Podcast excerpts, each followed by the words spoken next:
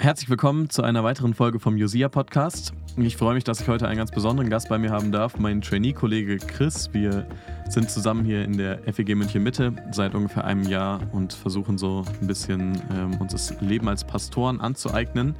Schön, dass du heute hier bist, Chris. Hey Sammy, vielen Dank für die Einladung. Ich freue mich, mit dir diesen Podcast machen zu dürfen. Genau, wir wollen uns heute mit dem Thema beschäftigen, brauchen wir als Christen überhaupt das Alte Testament?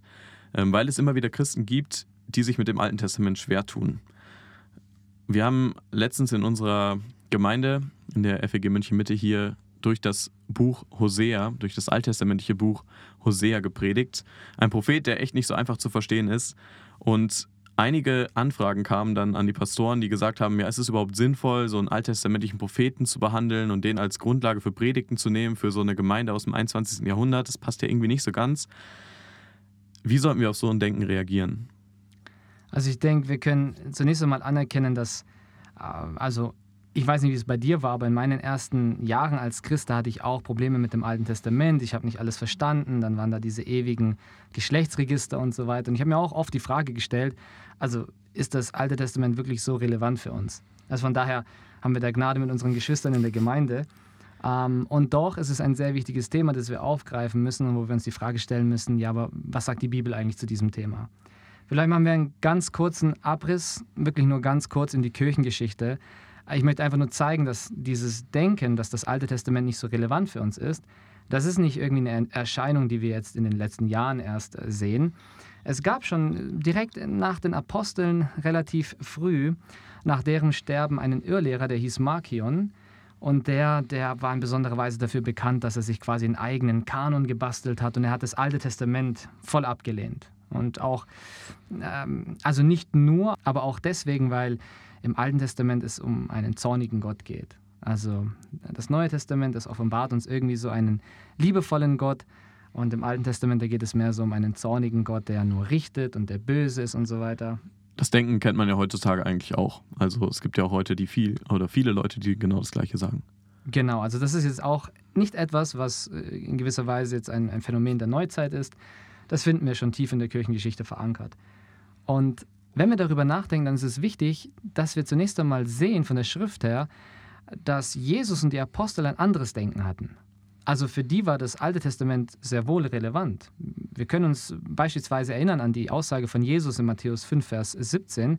Da hat er gesagt, mein nicht, dass ich gekommen sei, das Gesetz und die Propheten aufzulösen. Ich bin nicht gekommen, um aufzulösen, sondern zu erfüllen. Also Jesus hat eine sehr hohe Wertschätzung für das Alte Testament. Wir sehen das auch in der Versuchung in der Wüste, wo er immer wieder aus der Tora, aus den fünf Büchern Mose zitiert. Und auch an anderen Stellen macht Jesus immer wieder deutlich, hey, also das Wort Gottes, das Alte Testament, eine wirkliche Relevanz für unser Leben. Wir sehen das auch beispielsweise in Johannes 5, Vers 39. Man könnte sehr viele Stellen jetzt noch zitieren, da sagt Jesus, dass die ganze Schrift von ihm Zeugnis gibt. Also Jesus weiß sich ganz verbunden mit der alttestamentlichen ähm, Theologie, mit der, mit der alttestamentlichen Offenbarung. Die hat er nicht einfach abgelegt und gesagt, das ist nicht wichtig. Und auch bei den Aposteln sehen wir das. Also zum Beispiel Paulus sagt im 2. Timotheusbrief Kapitel 3, Vers 16, alle Schrift ist von Gott eingegeben und nützlich zur Lehre, zur Überführung, zur Zurechtweisung, zur Unterweisung in der Gerechtigkeit, damit der Mensch Gottes richtig ist, für jedes gute Werk ausgerüstet. Und wenn Paulus hier von aller Schrift spricht, dann meint er an dieser Stelle das Alte Testament, weil das Neue Testament war ja damals noch nicht fertig geschrieben. Du hast schon einen richtig wichtigen Punkt angesprochen, der auch im Denken von vielen Leuten vorhanden ist. Und zwar ist es dieses, ja, im Alten Testament, da finden wir so den zornigen Gott, den bösen Gott. Und im Neuen Testament, da ist endlich der Gott der Liebe da, da kommt Jesus. Und ähm, er ist voll Gnade, voll von Barmherzigkeit. Und Oft wird gesagt, ja, heute befinden wir uns dann auch in dieser Gnadenzeit, wo Gott lieb und gnädig ist und diesen zornigen Gott, den haben wir längst schon hinter uns gelassen. Warum ist so ein Denken gefährlich? Also ich denke, dass so ein Denken gefährlich ist, weil es einige theologische Probleme offenbart. Also über Jesus Christus heißt es beispielsweise im Hebräerbrief, dass er derselbe gestern und heute und in Ewigkeit ist. Und Christen über die Kirchengeschichte hinweg haben immer wieder zum Ausdruck gebracht und bekannt in vielen Bekenntnissen, dass Jesus wahrer Gott ist. Ja, das sehen wir zum Beispiel in Johannes 1, Vers 1, 1. Johannes 5, Vers 20 und an vielen weiteren Stellen. Also wir können auch die Aussage über Gott treffen. Gott ist derselbe gestern und heute und in Ewigkeit. Das heißt, Gott, der verändert sich nicht. Und deswegen verwundert es uns auch nicht, wenn wir das Alte Testament studieren, dann sehen wir in diesem Testament, wo oft gesagt wird, da ist so ein zorniger Gott und nur ein richtender Gott, wir sehen genauso auch im Alten Testament seine Liebe, seine Gnade, seine Barmherzigkeit, seine Geduld. Auf der einen Seite, und das stimmt natürlich, da sind sehr harte Texte. Wir erinnern uns äh, in, äh, erste, im ersten Buch Mose die, die Sinnflut, die über die Menschen kommt. Da wurden nur acht Seelen gerettet, acht Menschen, die in der Arche waren. Und den Rest der Menschheit, den hat, die hat Gott gerichtet. Und ähm, später dann, bei der Zerstörung von Sodom und Gomorra, sehen wir auch ein schreckliches Gericht mit Schwefel und Feuer. Natürlich kommt dann die Frage, ja, ist Gott nur so? Ist er nur zornig? Ist er nur ein, ein Richter? Zeigt er nur seine Gerechtigkeit? Nein, das Alte Testament zeigt, dass Gott auch auf der anderen Seite ein liebevoller Gott ist, ein gnädiger Gott. Wir sehen das an, an, an so vielen Stellen. Wir haben jetzt in dieser Predigtserie hier in der Gemeinde über den Propheten Hosea nachgedacht und der behandelt die Abtrünnigkeit Israels. Also wie, wie Israel immer wieder in Götzendienst verfallen ist und äh, wie Israel sich abgewendet hat von Gott. Und das sehen wir im Alten Testament durchweg, dass das Volk Gottes sich von Gott abgewendet hat. Und trotzdem geht Gott seinem Volk immer wieder nach, streckt die Arme aus, ist ihnen gnädig, nimmt sich ihnen immer wieder an. Wir sehen das auch an Einzelpersonen im Alten Testament. Denken wir an diesen Totschläger, an den Mörder und Ehebrecher David. Ähm, Gott hätte ihn natürlich auf der Stelle richten können. Aber auch hier sehen wir die Gnade Gottes. Er hat sich erbarmt über diesen Sünder und hat ihm seine Schuld vergeben. Ähm, der Psalmist sagt in, Psalm 86, Vers 15, Du aber, Herr, bist ein barmherziger und gnädiger Gott, langsam zum Zorn und groß an Gnade und Treue. Also auch hier im Alten Testament sehr stark verwurzelt, hey, Gott ist ein gnädiger Gott. Wir könnten jetzt noch sehr viele Geschichten durchgehen. Wir sehen das beispielsweise auch bei der Geschichte von Jona. Er soll der Stadt Ninive das göttliche Gericht verkündigen. Sie kehren um, tun Buße, sie bereuen ihre Schuld und Gott ist dieser Stadt gnädig. Er verschont sie einfach. Soweit zum Alten Testament. Ähm, wir könnten jetzt hier stundenlang darüber sprechen. Ähm, das ist in dieser Zeit nicht möglich, aber ich, ich hoffe, dass das reicht aus, um einfach aufzuzeigen, hey, das Alte Testament spricht auch von einem gnädigen Gott.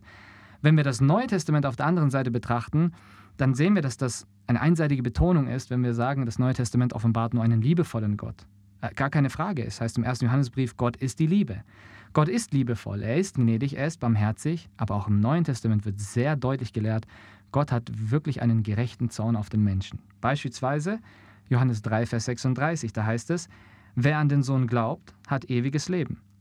Wer aber dem Sohn nicht gehorcht, wird das Leben nicht sehen, und jetzt kommt es, sondern der Zorn Gottes bleibt auf ihm. Du kannst dich erinnern, wir waren neulich auf der Jugendfreizeit und da haben wir über die ersten acht Kapitel im Römerbrief nachgedacht.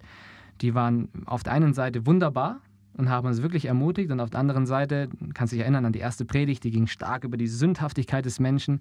Ja, Paulus macht auch da deutlich, Gott hat einen gerechten Zorn über die Gottlosigkeit des Menschen. Ja, Kapitel 1 ab Vers 18. Und auch der Schreiber des Hebräerbriefes sagt in Kapitel 10, Vers 31, es ist furchtbar, in die Hände des lebendigen Gottes zu fallen. Also, wir sehen, das Neue Testament macht deutlich, da gibt es auch den zornigen Gott. Wir können das nicht gegeneinander ausspielen. Gott ist zornig, aber er ist auch liebevoll. Und ähm, deswegen bleibt es im Neuen Testament auch nicht bei dieser, ich sag mal, nur Gerichtsbotschaft. Denn das, was das Neue Testament in besonderer Weise offenbar macht, ist das Evangelium. Das, was viele Christen dann vor Augen haben. Das gerechte Gericht Gottes hat Jesus für uns getragen und das ist die frohe Botschaft. Und ich glaube, was bei der Frage ziemlich wichtig ist, ob das Alte Testament noch irgendwie relevant ist und auch mit uns was zu tun hat und so, ist ja, dass man sich erstmal vor Augen malt, die ersten Christen hatten das Alte Testament als ihre Bibel. Also sie hatten ja gar nichts anderes, weil die neutestamentlichen Schriften noch geschrieben werden mussten. Absolut. Und ähm, um auch nochmal die, die vorige Frage nochmal aufzugreifen, in dieser Frage oder in dieser Feststellung, dass die ersten Christen das Alte Testament als Bibel hatten und trotzdem war ihr Gottesbild nicht verzerrt oder falsch. Und deswegen, wenn wir vorher die Frage gestellt haben, warum ist dieses Denken so gefährlich? Ja, zu sagen, im Alten Testament wird nur ein zorniger Gott offenbart und im Neuen Testament ein liebevoller Gott. Ja, weil, wenn wir so denken, dann lehren wir letztendlich ein falsches Gottesbild. Und die ersten Christen, wie du gerade gesagt hast, die hatten ja als erste Textgrundlage das Alte Testament, aber sie hatten kein falsches Gottesbild. Sonst hätten sie ja auch nach der Vorstellung mancher Christen, äh, hätten sie nur den zornigen Gott predigen können. Genau. Sie hätten eine völlig falsche Vorstellung haben müssen von Gott und hätten sagen müssen, also das ist nur ein hasserfüllter und zorniger Gott, der nur richten kann. Aber das ist eben nicht so, wie wir gesehen haben, weil das Alte Testament genauso zeigt, dass Gott liebevoll ist und gnädig. Daran sehen wir ja, dass das Alte Testament die Grundlage des Neuen Testamentes ist, weil die neutestamentlichen Schreiber sich ja auf das Alte Testament berufen haben und genauso gut andersrum. Also wir brauchen das Alte Testament, um das Neue Testament zu verstehen und genauso brauchen wir heute das Neue Testament, um das Alte Testament zu verstehen und es richtig zu deuten, weil wir Jesus Christus gerade im Neuen Testament so groß und herrlich sehen. Inwiefern hilft uns das Alte Testament, das Neue Testament besser zu verstehen? Ja, also zum Beispiel ähm, wenn wir jetzt im Neuen Testament sehen, dass schwerpunktmäßig das Evangelium von Jesus offenbart wird, also die rettende Botschaft des Menschen, und wenn auch, und wir haben das vorher gehört, wenn auch von der Sündhaftigkeit des Menschen die Rede ist, dann wird es in gewisser Weise für uns verdunkelt bleiben, wenn wir nicht den Kontext haben vom Sündenfall beispielsweise.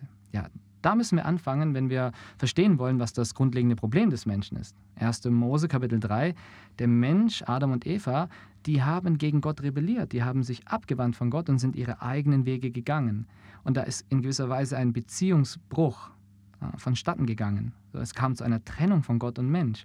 Und seitdem ist die Welt eben so, wie sie ist, äh, ein Ort der völligen Verlorenheit. Und wir sehen, dass die unmittelbaren Folgen des Sündenfalls dann in den darauffolgenden Kapiteln, Kapitel 4, dieser Brudermord, Kain erschlägt den Abel. In Kapitel 6 heißt es, das Sinnen und Trachten des menschlichen Herzens ist böse den ganzen Tag. In Kapitel 11 haben wir den Turmbau zu Babel, der Hochmut und Stolz des Menschen. Die Menschen wollen sich selber einen Namen machen. Und darüber haben wir vorher auch gesprochen. Das ist nicht nur ein Problem des Menschen, ganz grundlegend, sondern insbesondere auch des Volkes Gottes.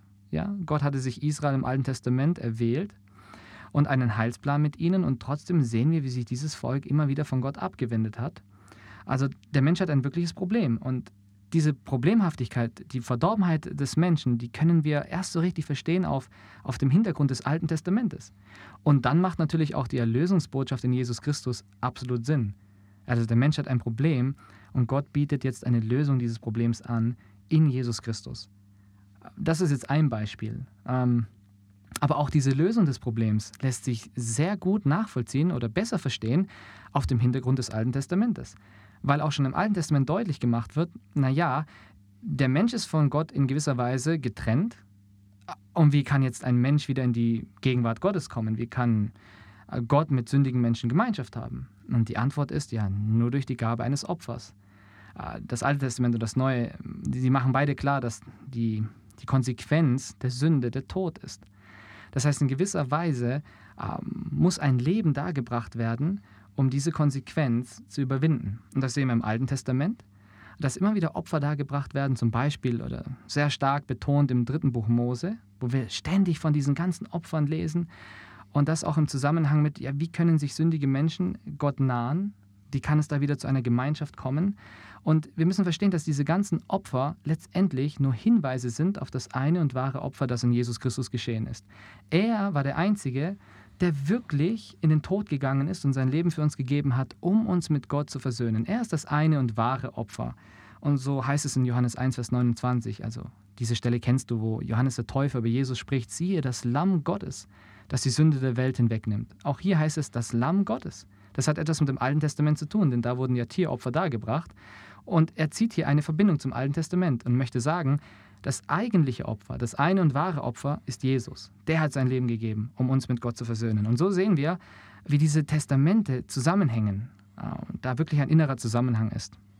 Und ich glaube, das ist ziemlich wichtig, weil wir dadurch, wenn wir im Alten Testament sind, wissen, okay, das deutet alles hin auf Jesus. Und im Neuen Testament können wir diese Sachen erst tiefer verstehen, was da eigentlich gerade passiert, warum Jesus das eigentlich macht und warum er es auf die Art und Weise macht, wie er es macht, wenn wir das Alte Testament im Hintergrund haben und wissen, was da Gott eigentlich schon geoffenbart hat. Vielen Dank, Chris, dass du dabei warst. Danke dir, Sammy, dass ich dabei sein durfte. Schön, dass ihr dabei wart, wenn ihr zugehört habt. Ähm, und bis zum nächsten Mal beim Josia Podcast. Ciao.